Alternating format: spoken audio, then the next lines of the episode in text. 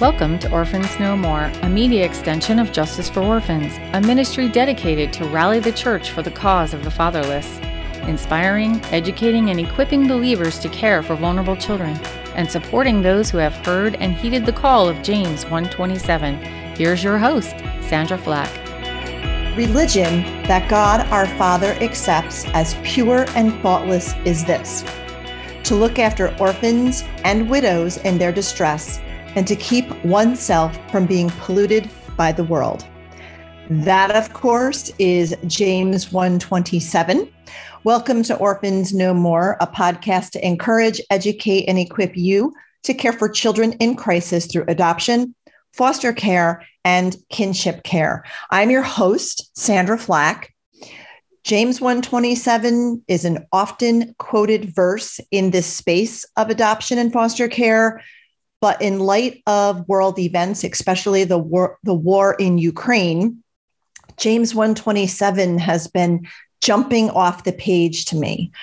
According to the UN, approximately 3 million people have fled Ukraine since the war began just a few weeks ago. I'm recording this on day 20 of the war since Russia invaded Ukraine.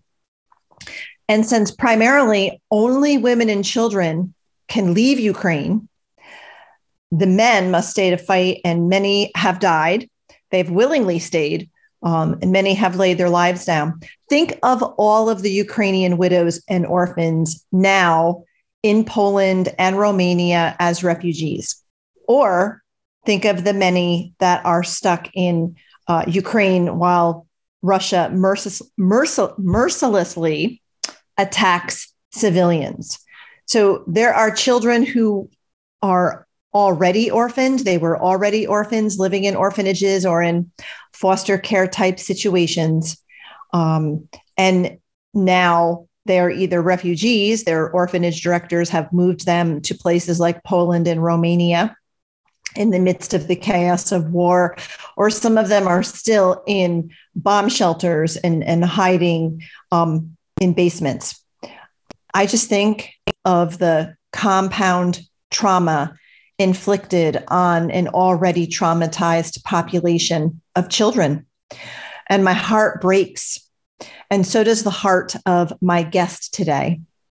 Jill Krenzer is a wife, a mom, and an international adoptive mom from the Rochester, New York area. Jill works diligently to spread awareness of orphan hosting and adoption. She is a team member of the nonprofit hosting organization Host Orphans Worldwide and is a host mom herself. Jill's son Kyle was adopted from Ukraine in March of 2021, just one year ago, after the Krenzers had hosted him the year before. Please welcome Jill Krenzer. Hey, Jill. Hi, Sandra. Thank you for having me. Thank you. Thank you for joining me from your car. I know you were dropping kids off at school, um, but I this is such an important conversation, and I wanted to make sure that we had got it in. So thank you for working working us into your schedule. Absolutely. Uh, so, as as a fellow adoptive mom of children from Ukraine, my heart aches for the people of Ukraine, especially the orphan. And I can only imagine what you are going through. Uh, and we'll get to the current events shortly, but I always love to start at the beginning of an adoption story. So I know you and your husband have biological children, but you adopted one child so far from Ukraine. So mm-hmm. share with us what led you to adopt. So adoption has always been something like since I was a teenager that's been on my heart. Um, and my husband and I are, uh, we got married. We're a blended family. We each have two biological children. We decided um, to expand our family and then ran into some fertility issues. Um, during the four years that we were trying and told that it was unexplained infertility, just keep trying, um, we had two failed infant adoptions domestically. Um, we had, um, we we really didn't understand, you know, what the problem was. We uh, both had biological children with other people and could not seem to, you know, figure it out. So we went through all the testing again. And we had also started foster care classes at that point, thinking maybe we'd go that route. And um, went through all the testing again. And, you know, during this time, it really weighed on me. And I even said to him, it had really, I really kind of started to feel that I didn't really want a biological child of my own. I felt that this world is really screwed up and I there's enough kids already here that need the love of a family. Um, I didn't need to bring another one in, I guess is is where I kind of, you know, stood. My husband wasn't really sure he agreed with me. he was still on the biological child route. But um we ended up finding out through some more testing that uh, there was fertility issues and we were not going to be able to conceive. So I really thought our journey was over as we had finished our foster care classes and we had decided that was not the right route for our family. Um, and so I thought I thought our journey was over. He basically said if somebody comes and drops off a kid on our front doorstep, well, of course we'll take them, but really didn't see pursuing it. So um, that was in January of 2019. And when it all kind of came to a halt, in June of 2019, I saw a Facebook friend welcoming a boy at the airport. And so I reached out to her and I said, you know, are you adopting? What are you doing? And she explained to me that she was hosting for the summer. I had never heard of hosting. Um, it just blew my mind that there was such a thing. So I started looking into it and following her journey throughout the summer and uh, proposed it to my husband. And he said, okay, yeah, we can try that.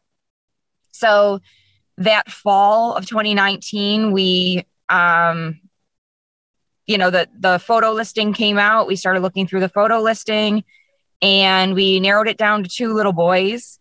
And um, when I inquired about the two, one fit our what we were looking for better than the other. And so we decided to go with him. And strangely, he looks a lot like my husband as a child and um, kind of eerie. Um, but so, yeah, so his name um, was Roman and he was nine. And we hosted him the winter of, well, our hosting season got pushed back that year. So it was actually mid January to mid February of 2020 that we hosted him. And um, I knew immediately that I was going to adopt this boy. Um, from before he came, just from his videos, his little video clip and his pictures online, I knew that this was my son and I was fully invested. My husband, however, was very much like, we need to meet him, we need to see how this goes, whatever, before we start the adoption process. So he stayed with us for four weeks. And the day after we put him on a plane to go back to um, Ukraine at the end of his hosting um, period, I started the application for adoption. And so we did that. And um, so, yeah, that was how we how we ended up where we are with our with our little guy. So. Wow. So I, I've heard of, I knew about hosting programs. And in fact, when we were, we traveled blind to adopt our kids uh, and on our way to visit after we, after we picked them out at our appointment, on our way to visit them and meet the two older kids for the first time, the inspector woman, that was her title, um, through translation, we discovered that the two older kids are who were seven and nine at the time, they had been hosted twice by the same Chicago family. And because I knew how I knew how hosting programs went, and I'm like, wait, what? Why? Well, why isn't why isn't that family adopting them? And mm-hmm the inspector said, Oh, the boy did not want to be adopted by them. And I'm like, Well, turn this car around. We're going to have to go pick new right. because if he's, they spent two summers in the United States with the same family. I just didn't get it, you know, and it was, I tell yeah. this story in my book, but we didn't get it at the time. And it was actually a couple of years before um, he actually shared the reason why and, and what happened and it was it's very miraculous but I, I've always, you know, I've known about hosting programs. I know people who have hosted and, and adopted as a result, and it's an incredible opportunity and a way to really um, to connect. And, and not everybody who hosts adopts, but many, Right. many children find their their forever family that way. Um, so I love, I love that you did that. And so it seems like it went pretty quick. So you hosted him for the summer, No, the Right. winter, the winter, winter, early, early 2020. Yeah. for four weeks. And then, so by the time you put him on the plane, because you had to do that, that's part of the heartbreaking, you know, hard part of hosting. They go back. From the time he went back to the time you actually adopted him, how much, how many months or years was that? So we put him on the plane in uh, end of February 2020, and um, we actually had our dossier submitted by September. And um, unfortunately, it was rejected the first time. There was just a small minor thing that was overlooked, and and so it was rejected. And um, we had to resubmit. We resubmitted, and it was accepted. Um, December of 2020. And we went for our first appointment beginning of February 2021. And uh, adoption day was March 23rd, uh, 2021. So, and we brought him home the 31st. So Wow. he So hasn't less, been home quite a year yet. yeah. So it was just months really that it was less than a year Yeah. it took to bring him home. It was home. like thir- like 13 months from when we sent him back to uh, adoption day. Yeah. and we were we were lucky that we got the third the third um that 30 day wait that third trip we got waived so we were very fortunate so we got to bring him home after adoption day Wow. And they don't often waive those. Back in the olden days, when I adopted, which was 15 years ago um, for our first three kids, and 11 years ago for the second time, it was a 10 day wait. oh that's much nicer So, and so we Yeah. opted both times. We stayed in country to wait out the 10 days and visit the kids and spend time with them and all of that. Uh, but then, and now, so now I, you know, I know that now the process is 30 days and most families come home and then go Yeah. back.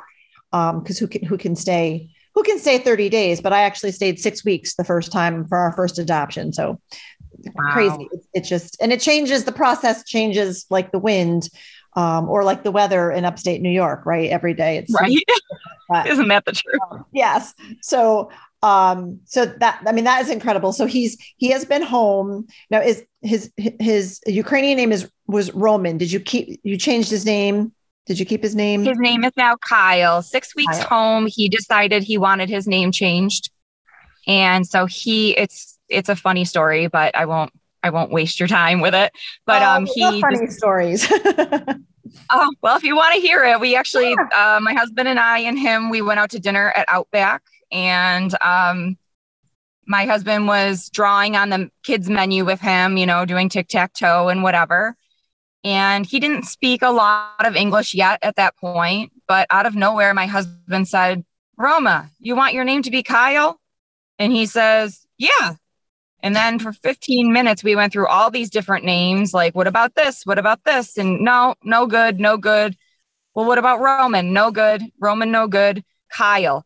I was like, where? So, like 15 minutes later, I looked at my husband. I said, where did Kyle come from? yeah. He goes, he goes right here on the menu. The koala, the koala bear on the menu was named Kylie the koala, and he read it as Kyle and threw it out there. And Kyle decided that's what he wanted his name to be. And like literally went home that night. And every time I called him Roman, he said, no, it's Kyle and was very like firm in it. So I had him talk to somebody who could translate the next day and just make sure because we were actually just in the process where we were just about to hand in the paperwork to change his last name. So I said, geez, if he wants his first name changed, like now is the time we've got to do it. But I wanted to make sure he knew, you know, it was permanent and that kind of thing. And there was no turning back for him. So yeah, he named him, he got named off of a koala bear, a misreading of a name on a koala bear of a on a menu at uh at Outback. So I know. I know. Names are names are so important, and I know out of my out of my four children from Ukraine, um, the kids that were older, we kept their first name um, and gave them new middle names. But um, the first trip, the youngest at the time was three, and his name uh, was Sergey. And we we figured either somebody at the hospital or somebody at the orphanage named him because he was um, abandoned at the hospital after he was born. So, um, you know, so, and they didn't call him Sergey. They have a pet name like Seryozha or something is how they yeah. pronounce the, the, little pet name. So, um, but our oldest biological son at the time was 17, and he said, We cannot keep that name. He'll get picked on, you know. So we were like, you know, all right, well, help us pick out a name. So our, our oldest biological son picked out the name Jordan. So okay. Um, his name is Jordan. And then um, we found out before coming home with the three kids that they actually had a fourth and younger sibling also in the baby okay. house whose parental rights were not terminated and we couldn't have taken him at the time. But i i only found out about him because i asked how would we know if there are any more? Because these three kids are biological siblings and they're young there could be more. And they're like oh yeah there's another one. So you know, it was kind of crazy. But his name um, is Slava. So he became a household word, right? Because for um, we were home about uh, like six, six, nine months before we realized, okay, this is working. Because we brought home three at one time, and we are like, is this going to like destroy our family? Are we going to survive? God bless you. so we were like, so, but but by the time nine months rolled around, we knew like there is one missing, and we went, we you know it took it took forever for Ukraine, you know, you know how it is. Um, it, th- there was nobody advocating for him. We had to hire people to advocate for him. He was finally made available for a. He, he was finally legally classified an orphan with parental rights terminated, but we were told there's a Ukrainian law that for the first calendar year after they become yeah. a legal orphan, then they're available after a year for international adoption. So even though we had the three older siblings and they like to keep siblings together and they knew we wanted him, that poor child sat in the orphanage for another entire year before we could go get him. So he was five and had spent all five years of his life in the orphanage. But for, you know, most of that time, I think he was 14 months old when we when I was in Ukraine for the first adoption, and I got they showed him to me. They held him up at a window, like this is him. Um, we knew his name, so he and everybody thought that we would change the name, right? Because Slava is you know not a very common name in the United States, and uh, but we learned that in the Ukrainian language, Slava means glory, and we oh, felt wow. like no we just all already know him as Slava, anyways, and he is such a Slava. Like there's no other name. so um, th- that's his name, and and uh, so that's what. But I love I love the the names of the but but our oldest son at the time, who's who was nine, also just turning ten when we adopted him, our son Andre. Um, he was determined to be like American. So even though he was the oldest, he does not even speak with an accent. He was very, you know, wow. he left Ukraine behind and that is it. And then a couple of our other kids, like our daughter Anna, would go back to Ukraine in a heartbeat. Like, you know, she's ready to fight war right now and right. and she has so she was seven and she still has somewhat of an accent you know and it is very ukrainian and very you know so um you know like we had the other day we had to have borscht. She called me and she said we have to have borscht. So i said you you know um she she's 21 now so she lives on her own and has an apartment doesn't she only lives like five minutes from us and she works for our my husband's business but um, we had to make borscht and she came and and my son's my other son's girlfriend um, who's very polish she brought a bunch of food and we just had this little Ukrainian feast and prayed awesome. for Ukraine. And, you know, but then I've, you know, my, my older son, he doesn't even like borscht. She's like, he's like, no, I'm not coming. so it's just interesting out of the four of them, how they have just very different perspectives on the whole thing. But yeah. Um, and that's my understanding is you just like I understood before he came that some kids want to leave it all behind and some yeah. kids still want to embrace it. And so you just yeah. you just have to kind of be ready for that you know? You just have to and you have to embrace whatever they want whatever is yeah. best for their healing you know? So yeah. and that was and the just, same thing with with kyle was he was uh, given up at birth given the name Nikita. We don't know whether Nikita was a name given to him by his birth mother or by you know orphanage staff or hospital staff. We have no idea. And then he was adopted by a Ukrainian family at two and named Roman. And so to me, like none of those me- names meant anything. If he right. wanted to change his name, I was all for it because that Ukrainian family had him for two years and then gave him up. So oh. for me, it was, you know, none of these names are from someone who means something and who, you know, had this real positive influence in his life. And honestly, he doesn't even remember that he was adopted before.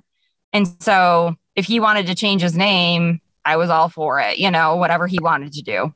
But yeah, yeah. but that name change is tough when you, you only know him as one thing and then all of a sudden you're trying to call him something else. but yeah, yeah. Yeah. And that, I mean, our three year old at the time, you know, in the orphanage, obviously we were calling him, you know, by, by what the staff was calling him. Um, and then when we decided to call him to, to change his name to Jordan, we kind of were, we started like morphing the two names, you know, we were using both names. Um, and then eventually, once we got him home, we we started just using the name Jordan, and that's all he remembers now. Um, but uh, I mean, so his name is Jordan Charles, and sometimes we just call him Chuck. Like uh, when I'm like, okay, Chuck, when he, he's being difficult. so, but he's, you know, it's just, yeah, and they're all different, but names are important. So I, I, I can relate and understand the wanting, you know, that new life, new identity, and that new yeah. name to kind of seal it. So, um, you know, I totally get that. And all children in foster care and those adopted internationally have experienced trauma, loss, yeah. right? Some have been prenatally exposed to alcohol, my children included. So, Jill, when you when when Kyle first came home, he's only really been home a year. Um, what was that adjustment like? Were there, you know, a lot of times there's that honeymoon period in the beginning. Yep.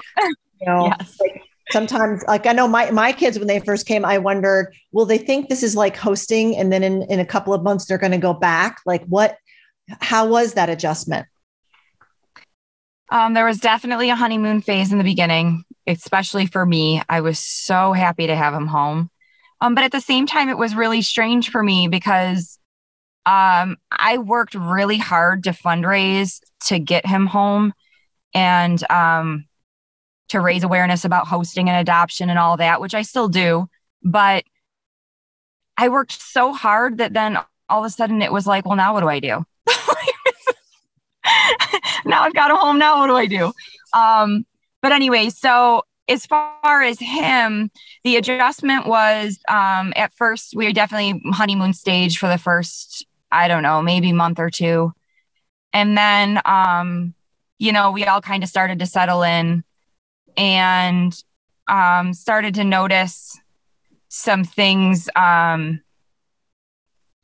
like so after after he got home let me back up a minute um, i was told when we hosted him that he was never hosted before well, come to find out, he was never hosted by our organization before, but he had been hosted by a family in Chicago, strangely. We were talking about that um, twice before. And then after we got him home, I found out that um, a woman reached out to me. I didn't have a clue who she was, just reached out to me on Facebook, you know, congratulating us, telling us how perfect, you know, a family we were for him, blah, blah, blah, which I had heard from other people. So I didn't think much of it anyway, she continued on in conversation back and forth and ended up saying that when Kyle stayed with her, he was, you know, this, that, and the other thing. And she'd like to really talk to me about her experience with him. And I thought, well, when Kyle stayed with you, or Roman at the time. And so it turns out that on his second hosting, he was actually rehomed and he was rehomed to her. So I had no idea any of this. And even though I had had contact with his previous host mom, she had never mentioned that she rehomed him on the second hosting. Um, so anyway, so she had told me about a couple of different things. Um, different. She speaks Russian fluently, so she was able to really get to know him and find out reasoning behind some of the things he was doing and find out about some of the bullying that was going on at the orphanage and different things that he was um, you know exposed to there and so um she was able to kind of fill in some of those things for me and i also found out during that time that he had um during his hosting had issues with like fecal smearing and things like that. Mm-hmm. And we had never had that with him. But pretty soon after I had started to to see those things. Um just just little bits here and there, but it wasn't like, you know, paintings on the wall kind of thing, but um little things here and there. Um and so we've tried to you know work through those things and we're doing much much better with those things. You know we had some discussions with him um you know asking him why he does it and making sure he knows he's safe in our home and you know things like that and making sure that he doesn't feel unsafe in our home. Um and so some of those things have have gotten much much better. May not totally be gone but they're much much better um we still have um, you know, wetting the bed issues, but when we don't know whether that's something, you know, and I know that there's kids that are not adopted that have those issues until they're, you know, 11, 12, 13 years old. Um, it's not something that really concerns me. Um, it, and I don't know if it's, um, you know, like a physical and or genetic thing or whether it's, you know, something else. We're not really sure, but, um, you know, I figure he's not going to go to college and get married and still wet the bed. So I'm not too terribly concerned about it. Um, but overall, he's a very jovial kid. We don't really have um, a lot of outbursts and, you know, things like that. The thing we do have with Kyle, he's a very curious kid. He's a very, like, um, I don't know how to like, the right way to put it, but he's like very mechanical minded. He wants to know how everything works. And, yeah. you know, and I understand from my understanding, I have biologically, I have two girls. And so it's a very different animal to have a boy who's a boy, boy, you know, through and through. And, uh, so it's been a very different experience for me, but he's very mechanically minded, wants to know how everything works, very, very curious. And so we've had things, he's not malicious though but he'll take things apart thinking he can fix them and put them back together and then he can't. I mean, mm-hmm. he took a four wheeler down to the tires in the frame last summer, telling us he was fixing it. Um, you know, things like that. But honestly, our adjustment hasn't really been that bad. The hardest thing for us is he definitely has ADHD. We actually just got him diagnosed um, last week. But um, mean, he definitely has ADHD. He definitely has like memory issues, which, you know, could be cognitive, could be um, ADHD stuff, just not being able to pay attention real well, could be trauma based. We really don't know. Yeah, he definitely has experienced trauma, especially since he was adopted once and then given back. Yes. So there's been a lot of loss and and um, and then even and then even after that, even after he was uh, given back after the adoption, he then was put in a guardian home over there, like foster care. And he was in that home for several years. And then that family had a baby of their own and loved that baby more. So they gave him to the orphanage. Yeah. So, and then he was, you know, hosted those two times and not adopted. And then he had a family from Italy come and visit him in 2019 to adopt him and they walked away. So he's dealt with a ton of rejection yeah. over and over throughout his life. He's definitely has, you know, trauma for sure. Um, but you honestly wouldn't know it just by being around him. He's the most jovial kid. He's really got a great personality. He just wants to be loved and praised, you know. Yeah. But um it's a you know, honestly, if I'm being honest, it's a daily struggle. Um but I think it's more the the ADHD stuff. He mm-hmm. is hyper. He's, you know, he's very absent minded. He cannot complete a task. Um, yeah, you know, so those kinds of things are the more difficult things that we deal with. One of the things we talk about a lot on this podcast, actually, in addition to the trauma, but even more so because two out of our four are diagnosed with fetal alcohol syndrome. Um, and so they're on the FASD spectrum, which I would highly, highly recommend that you begin to, to, to read and research because um, it's, it's, it's very prevalent among children mm-hmm. adopted from Eastern Europe, as well as actually very prevalent um, in the, the, the, foster care system in the United States. Um, yes. and, and really that's you know, an FASD is a is a brain-based physical disability um, that looks it can be very invisible. There's not necessarily you can't look at a person always and tell. There are right. facial features, but that's only really in about 10% of the population. 10% of individuals with an FASD have the, the, facial characteristics. My boys got diagnosed pretty easily because they both do have the facial features. Um, okay. But many kids don't. Most don't actually. But the things that you're talking about with memory, being absent minded, not being able to complete a task, the ADHD diagnosis, um, all of those things are primary characteristics of mm-hmm. FASD. So um, I'll send you some resources because we have that. I write about it in my book quite a bit, but we talk about it a lot on this podcast because um, it's it's a brain based disability that doesn't go away, and it actually mm-hmm. gets harder during the teen years. Don't want to scare you, um, you know, because we were dealing with you know with our youngest, we were dealing with a lot of those things. He was he he he um, you know was just very busy, very into things. There was a lot of fear going on in the early days, right? Until the language, they get a grasp on the language and you and you and you can understand that a little bit more. But um and but it really we got a lot of trauma training. I don't know if you've had trauma training. I would highly recommend the book The Connected Child if you haven't read that.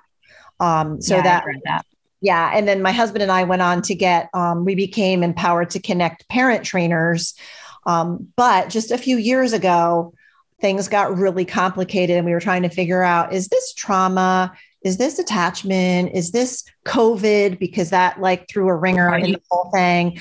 Um, yeah. Is it the FAS? Because my boys got diagnosed. Um, I think they were six and eight when they actually got diagnosed by a developmental pediatrician here. But it was kind of like, yes, here, this is the diagnosis. Have a nice day. There were no what now? How do you parent? What do you do?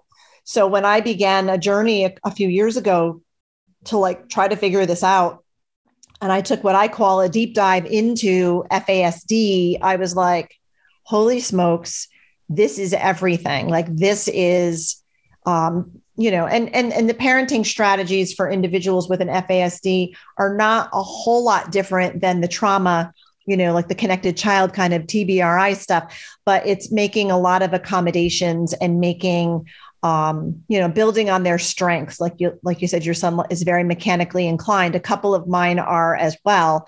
Um, and you build on those strengths. Um, but we have to be careful to not try to force a round peg into a square hole all the time, which is like, especially right. at school, um, there's a lot of expectations when their brain really can't do a lot of the things that are expected of them, even though they look like they should be able to do that. Um, so I'll send right. you some resources because another book um, that I highly recommend is um, Trying Differently Rather Than Harder. It's a little book, it's about FASD. You can get it on Amazon. It's kind of pricey because it's not a huge book, but um, it gives you the basics of FASD and the, the, then guidance on parenting. So, um, you know, I would encourage you to, to and, and you have an advantage where you are. The University of Rochester has an FASD clinic. So, out oh. of all of New York State, if I wanted to go to a special clinic specifically for this here in Albany, I would have to go to Rochester. So interesting one of my like big dreams is that we would have a clinic here in Albany in the capital region because unless you go to Rochester or there is one doctor down in New York City, it's not understood. Um, you know, so um, the, uh, Dr. Christie Petrenko at the University of Rochester, I've interviewed her on this show before. Um, you know, she's passionate about this, and they have not just the ability to diagnose, but the ability to offer resources and supports along the way. Mm-hmm. So, um, you know, I would I would encourage you even to check. You know, you can go there to get a diagnosis. Um, if you know if if you're start to read and research about it and feel like that could be what's going on, um, I would you know think that that would be that's definitely would be an excellent resource for you guys um, because it's, it's real and it's it's lifelong and it's it's um, it can be definitely challenging. Um, so I would encourage that and keep listening to this podcast, you know, because yeah. this, is, this is, we, talk, I talk about it a lot. I just, um, the episode that dropped yesterday is actually one where I talk about some trials and uh, triumphs with my boy, one of my boys that we've had in the past couple of weeks, and all about FASD. So um, I encourage oh, you check that out. Um, but I want to get to the next part of the story because no sooner had Kyle come home uh, last March, you guys hosted again. So tell us about how that came about, why you hosted, who you hosted. Okay, so we got home, and literally within days, we would have had to choose whether to host for summer. And we just didn't know what settling in was going to look like, but we really wanted to host Kyle's best friend from the orphanage. He really, that's the only thing he misses about Ukraine. He asks, you know, if, if we can go back to Ukraine for five days to see his friend Vanya. And, you know, that's his thing all the time. Can we just go for five days to see Vanya? And so I felt bad, but I just didn't know if it was the right thing to do. Um, had no idea what settling him was going to look like. And so um, we decided we were going to hold off and not host for summer. And I just really advocated for somebody to host Vanya. Thankfully, um, a friend of a friend stepped up locally um, in a town about 15, 20 minutes from us. And um, they hosted him. They had no desire to adopt, but just hosted and they basically shared him with us over the summer. So we had him over a lot to play. They had a birthday party for him because his birthday's in the summer. And we went over, you know, went to the birthday party. And so we kind of shared Vanya with them over the summer. And then um, when winter hosting came, we hosted Vanya. Um, Vanya has a, is nine and he has a little brother who's seven. Um, this his seven year old brother has special needs and was actually in a different orphanage, uh, was in a special needs orphanage up until September when Vanya returned from summer hosting. I'm not sure exactly what transpired, um, but they had had his brother moved to his orphanage. So now the boys are together. And um, so we hosted Vanya over the winter, the four months over Christmas holiday and or the four weeks over Christmas holiday. And then he went back mid January. And um, I started advocating and fighting to get his brother here for summer hosting.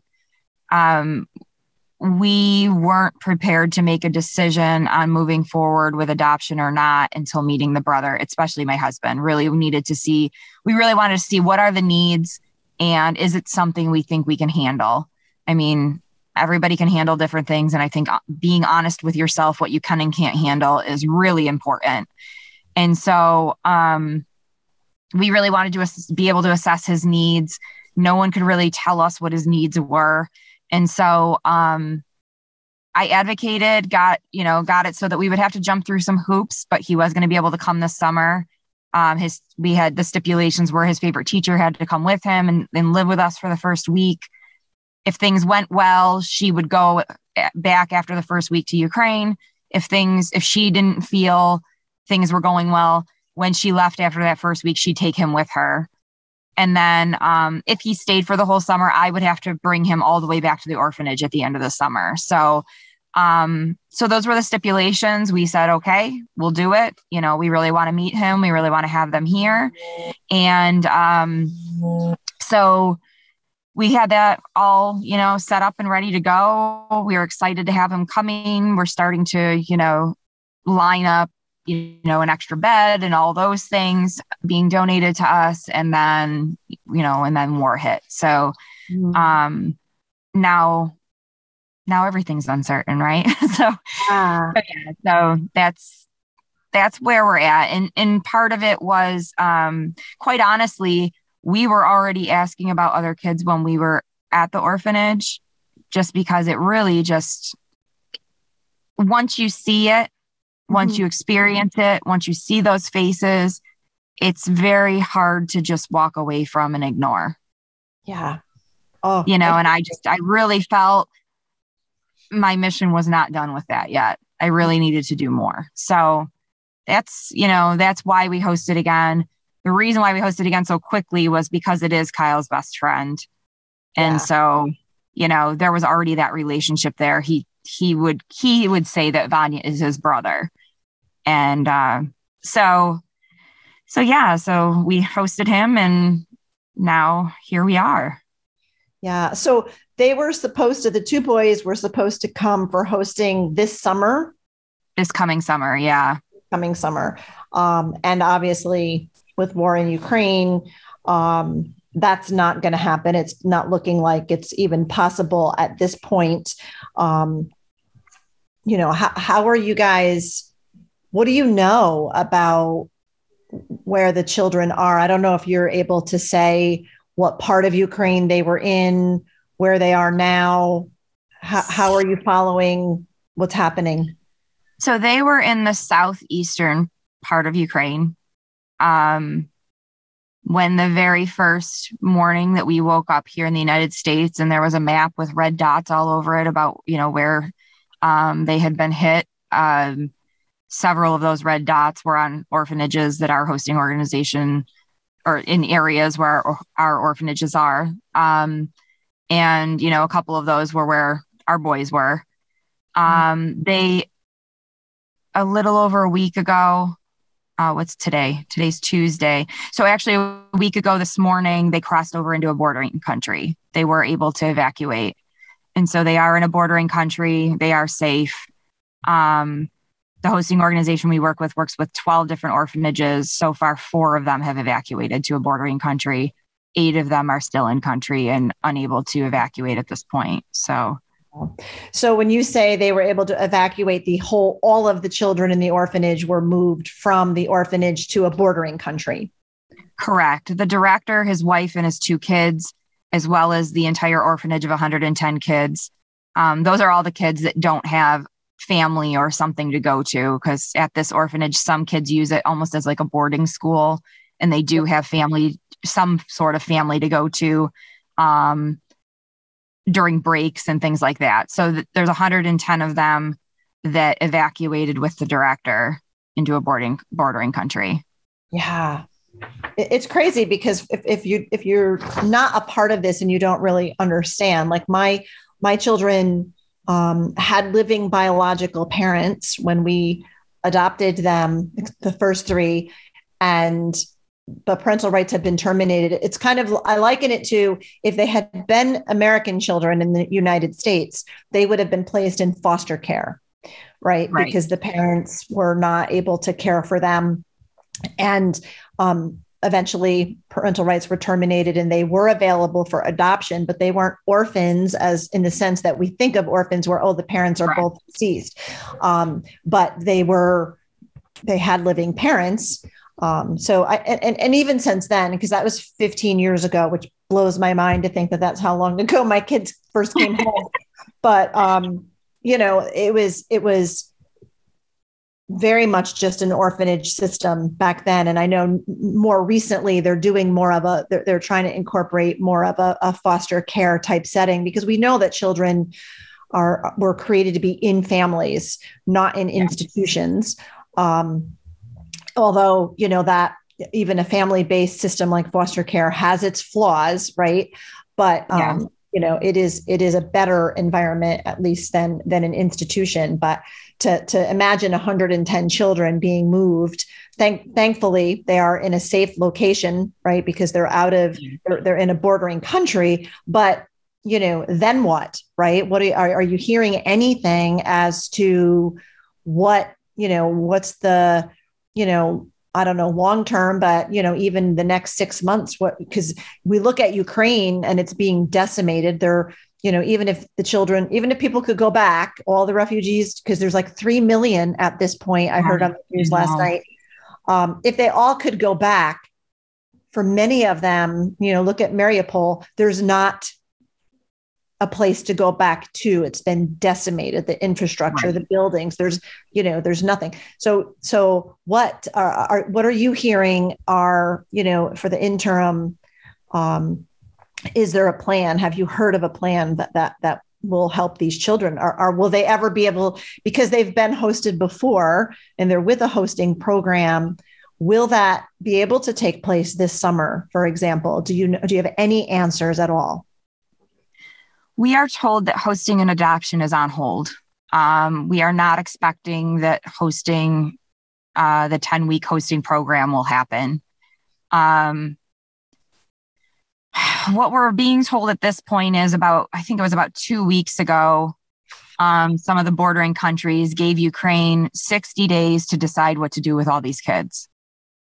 So after 60 days, what I believe happens, don't mark my words, I'm not 100% sure, but I believe if Ukraine doesn't have a plan, that they all go into the foster care systems of these surrounding countries. Mm. So we have been lobbying, um, you know, us like in process, um, adoptive parents and host parents have all been um, lobbying our congressmen and senators begging for help in getting these kids here for an extended hosting. We understand that adoption is on on hold, but let us bring these kids here that have been hosted by established hosting agencies, by parents who have already been, you know, all of our paperwork's on file, you know, our background checks and all of those things. And let us bring these kids who know us, who we love, and take care of them until until whenever you know whenever that is. And then if they have to be returned at some point then just like hosting we'd have to return them and then proceed forward with adoption from there. But um you know we know we can't keep them legally without adopting them. We know that there's a process for adopting them. And everybody is fine with that but what we're not fine with is our kids getting lost you know, kids that we consider ours. Obviously, they're not legally ours, but kids that we consider our own getting lost into systems all over Europe and never hearing from them again and not knowing where they are and not knowing that they're okay. I mean, there's a lot of trafficking and things that are going on. Um, those things happen, especially during these times of crisis. Kids fall, you know, kids and women, people fall through the cracks. And quite frankly, from my understanding, Ukraine doesn't know how many kids have been evacuated. They don't really know where all these kids have gone. Um, you know, I mean, it, it came out yesterday. It's been kind of speculated for a couple weeks now, but it came out yesterday that they have partnered partnered with UNICEF um, on moving some of these kids. But the problem with that is that UNICEF is very anti international adoption. So mm-hmm. they're very very much uh, think that kids are better off in an institution in their own culture than moving and being into a you know in a family in America. So you know they've helped shut down adoptions from other other countries to America, and so there's a, a great concern that with UNICEF stepping in that that could be where we're headed. You know, we just don't know. So we just keep fighting and lobbying. There's a petition on change.org out um, that was suggested by some of our congressmen and senators that maybe we could get a, peti- a petition going, getting people to just say they support these families, these these previous host families being able to host these kids. So we've got that out. Um, quite honestly, I'm shocked all it, you have to do is spend less, you know, less than a minute of your time to sign it and potentially share it. I can't believe that we don't have thousands and thousands and thousands of signatures on that. It's been out for three or four days and we just hit 2000 last night. And so it's just, it, it's hard not to feel hopeless. It mm-hmm. really is. But we all feel like hope is not gone until it's gone, until the door is shut. And so we will fight till the bitter end, you know, with everything we have until that door is slammed in our face. And it hasn't been slammed in our face yet. So, um, yeah, so I don't know. We're, you know, we're just trying to get the word out through media, any media outlet we can, and, you know, lobbying our our local officials and but now it sounds you know there's a lot of congressmen and senators that are on board and really willing to do everything they can. But now it sounds like it's more of a Ukraine issue and a Ukraine deciding what to do. Um, so, you know, I don't know. I don't know how much traction we can really get with that being the issue at hand, you know?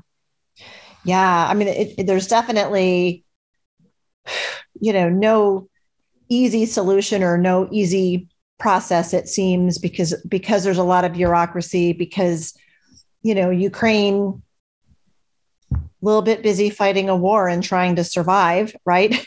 So you know I, and, I, and i just heard that for example poland is you know beyond capacity for taking any more um, any more refugees. And i don't know what the you know like you like your comment earlier about you know if they if in 60 days something's not done these kids are going to get absorbed into the foster care systems or whatever systems these other countries have.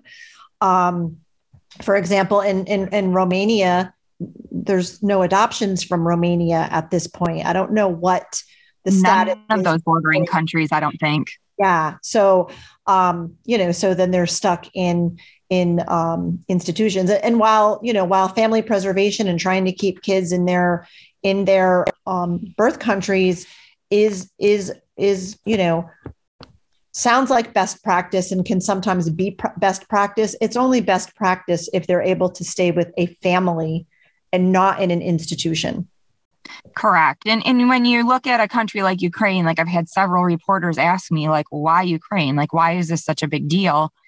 And what most people don't understand is that Ukraine has the largest um, orphanage system in Europe, and there's over a hundred thousand orphanages or orphans.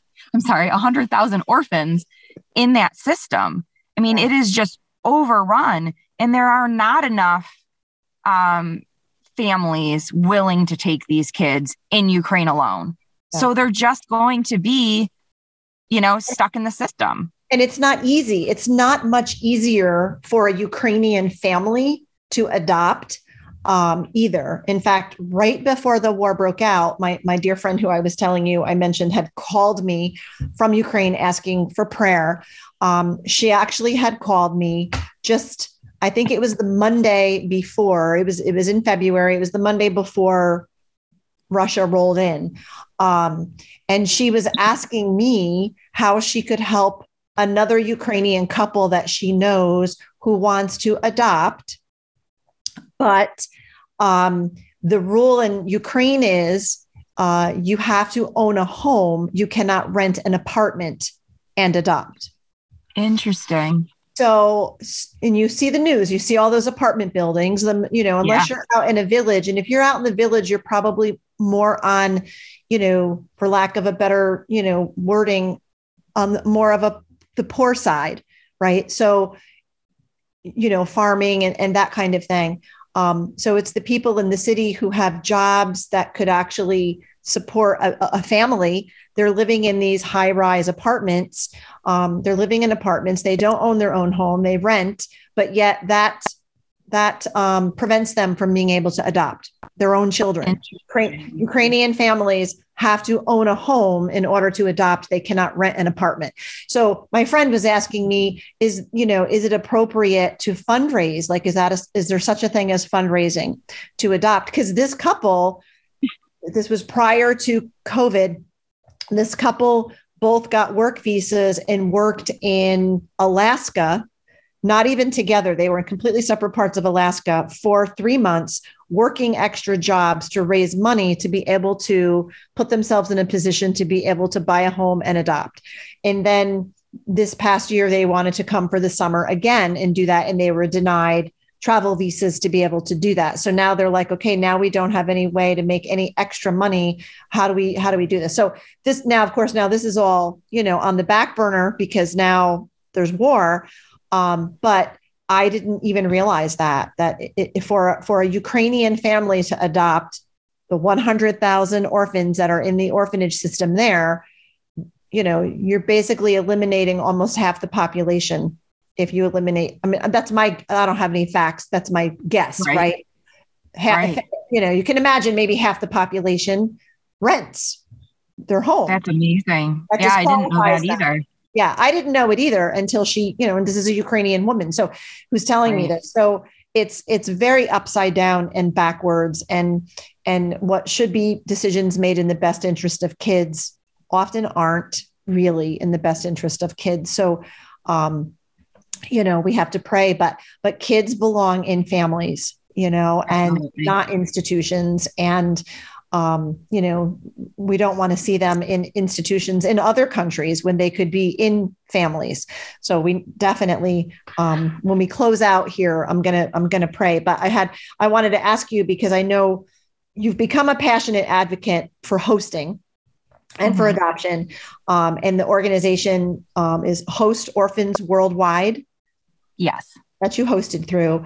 Um, mm-hmm. Are there, Jill, other host families, prospective adoptive families in your area, families that you know who are also on this roller coaster with you? Yes, actually, in my area, I'm one of six. They all started hosting after they heard about my journey, um, either through um, you know, acquaintances that we know we both know, or one actually saw me on the news last year. Um, but yeah, so we've all come together. There's six of us, and four of us, our kids are all in the same orphanage. The other two are in two separate orphanages. So um, all of our kids have been evacuated except for one. And strangely, if you go back to the beginning of this, when I was talking about hosting and how there was two boys and we ended up picking Kyle because he was, you know, he fit what we were looking for a little more.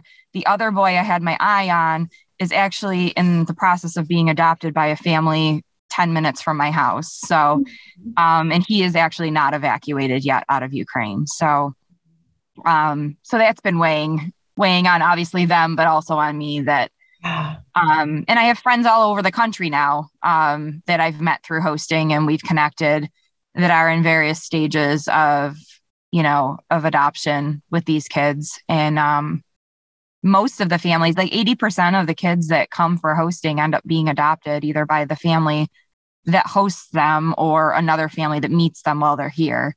Right. so a lot of these host families are in some phase of the, their adoption journey. Some of them some of them the kids are legally theirs and they're in the 30 day wait and now their kid is stuck in Ukraine and they can't get them home. So the child is legally their child, but stuck in a war zone. So it's just devastating. It's absolutely yeah. devastating. Oh, I can only imagine. It, what can our listeners do to help? I know you mentioned there's a petition at change.org. If you send me the mm-hmm. link to that, I will share it so our listeners and our followers on social media can find it. Um, anything else that our listeners could do to help the situation if um you know if they can? So me personally um i am raising funds to fight for vanya and his brother jan um, and those different ways are on my social media account which is under my name jill krenzer on facebook.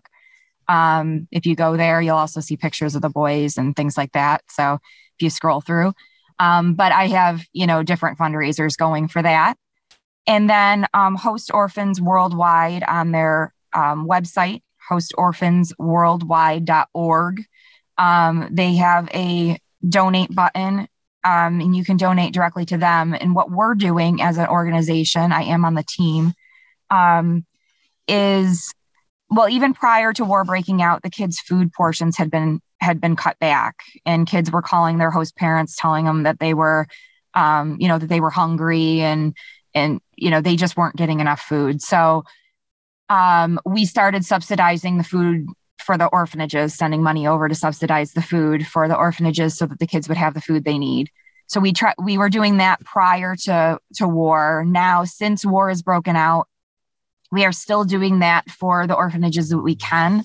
We don't honestly don't know where some of them are. Some of them have moved inside the country to other locations that are quote unquote safer.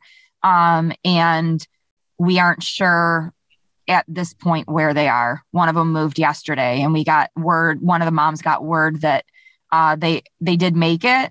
They are safe, but we don't know where they are. So, in situations like that, it makes it a little harder uh, with the banks down and things like that. It has made it harder, but we're doing everything we can to, um, you know, if it's getting it to a humanitarian aid um, organization that's in the area to get, you know, to get those things to them. We're doing everything we can to help get food and water to um, the different orphanages. Um, and then in the countries that we're evacuating out to that we have kids in where um, we have a presence on the ground there there's a continuing presence and will be for however long we need to. Um, a group of four or five went out shortly after war broke out, got on the ground for to you know start accepting kids as they came in and doing what they could for them. And then last week, two two or three of them came home, but two stayed. Another group went out on Sunday, so they're re- they're kind of rotating out every couple of weeks. Some stay, some go. So there's always some sort of presence, and there's overlap. And the things that they've been able to do is, um, uh, like an orphanage of 80 kids. They bought them all, you know, several pairs of underwear the other day because they left with basically nothing.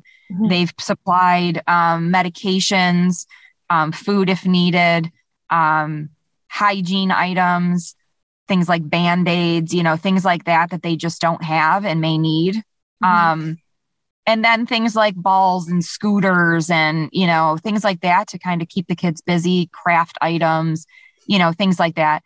And they're helping not just our orphanages. So when if you're not familiar with hosting, an orphanage with 110 kids, we may host 30 of those kids, and then another 20 might go with another hosting organization and whatever. We don't necessarily host all 110 of those kids, mm-hmm. but what we're doing is taking care of all 110 of those kids, even though they're not all, you know, host orphans worldwide, host kids. We're still taking care of the full orphanage.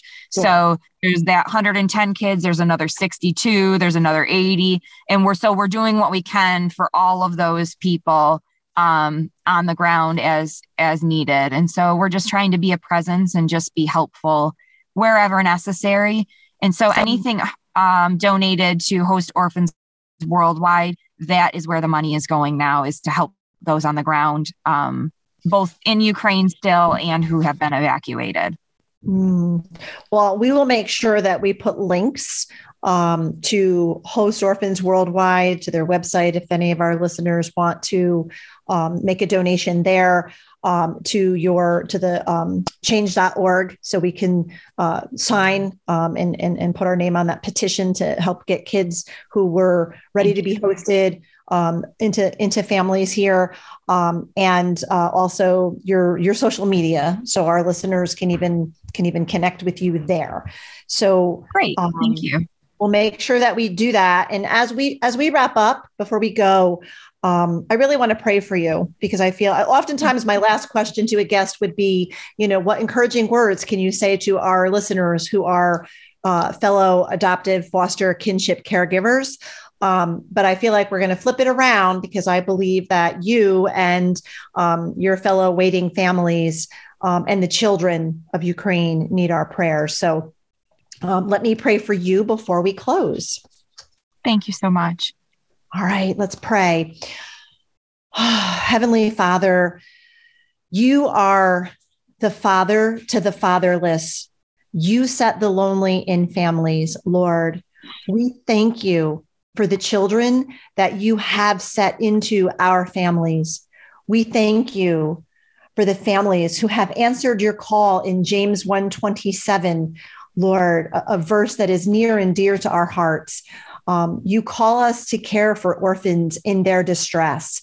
And Father, the world watches the horrific events in Ukraine. We see the catastrophic impact this war is having on children who were already orphaned.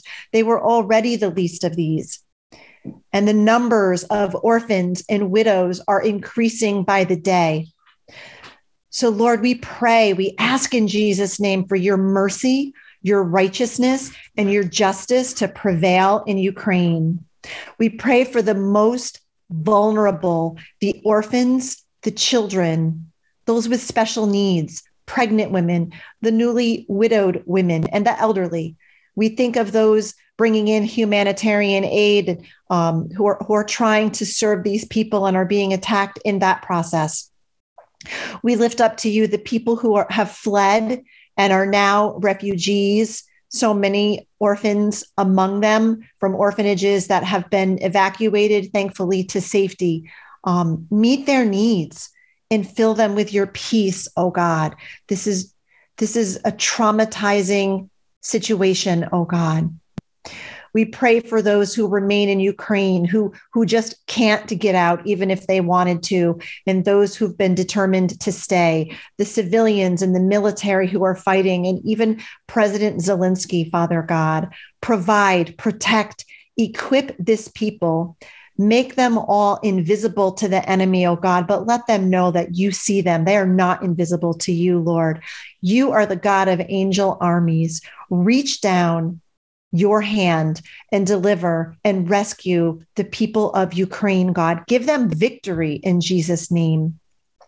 I lift up those families like Jill's and the families that she she knows and other families who I'm sure across the country it's the case families whose arms and hearts are aching for the children. They were in the process of going to host this summer. We're in the process of adopting God. Be their rock. Make a way where there seems to be no way, God.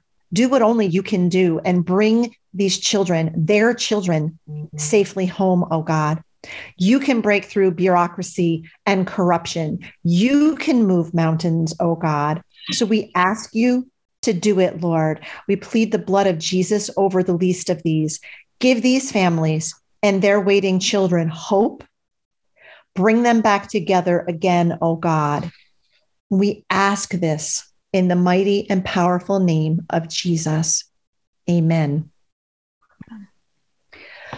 Oh, so Jill, I just my heart goes out to you and the other families that you know. I I, I know what it was like to wait for our kids for nine months while Ukraine closed their adoption program and reorganized it while we were already approved to, to, to be able to go. But there was no war going on you know? So we knew that there eventually would be a light at the end of the tunnel. We didn't know when but we knew it was coming. And and, and i'm sure some days it feels like where's you know are we ever going to see the light at the end of the at the end of the tunnel? So you continue to be in our prayers um, you and, and the other waiting families, the children.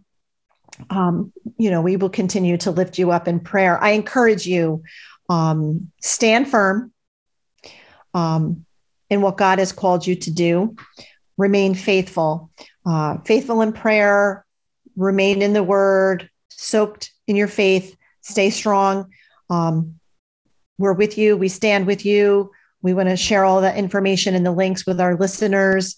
And I just appreciate you taking the time to share your story with us today. I, stay the course, hang in there, tell your tell the other families, stand firm.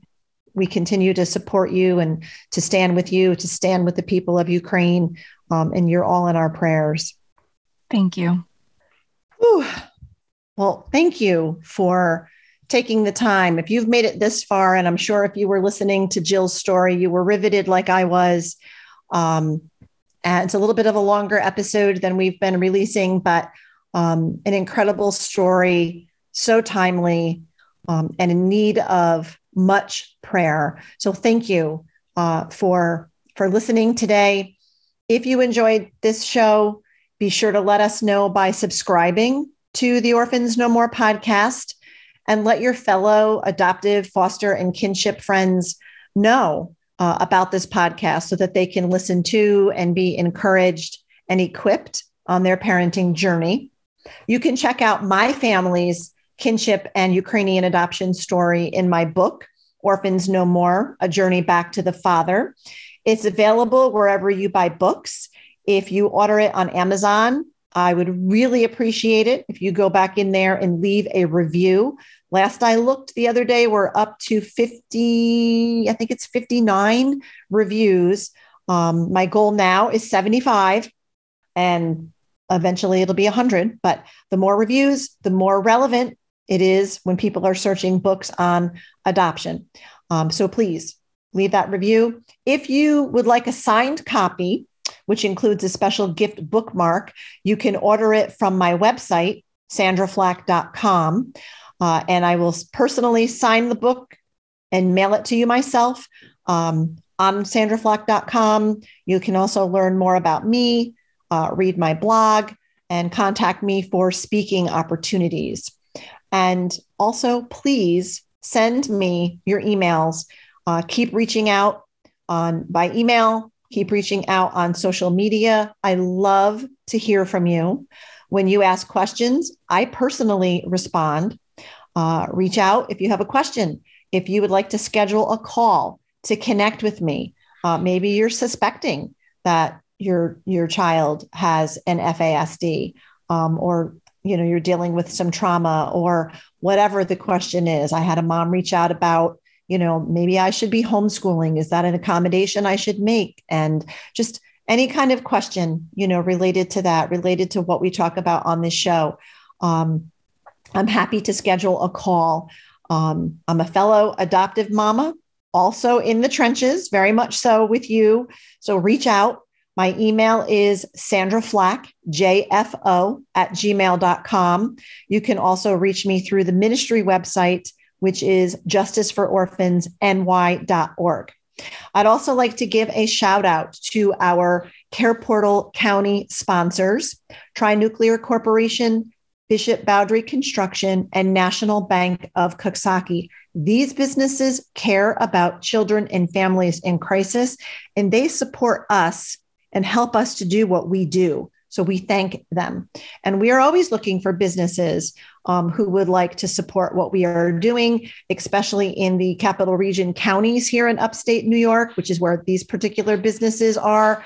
Um, so if your business or you know a business in Albany County, Greene County, Rensselaer County, Schenectady County, um, please um, connect us because they could be a business sponsor as well um, and support this ministry and the expansion of this ministry. Don't forget to check out our website, justicefororphansny.org. Uh, you can learn more about the care portal. You can learn more about this podcast and our other resources. We're in the process of doing a, a website update. Um, but we do have resources dedicated to trauma and FASD. Uh, we want to help you become FASD informed.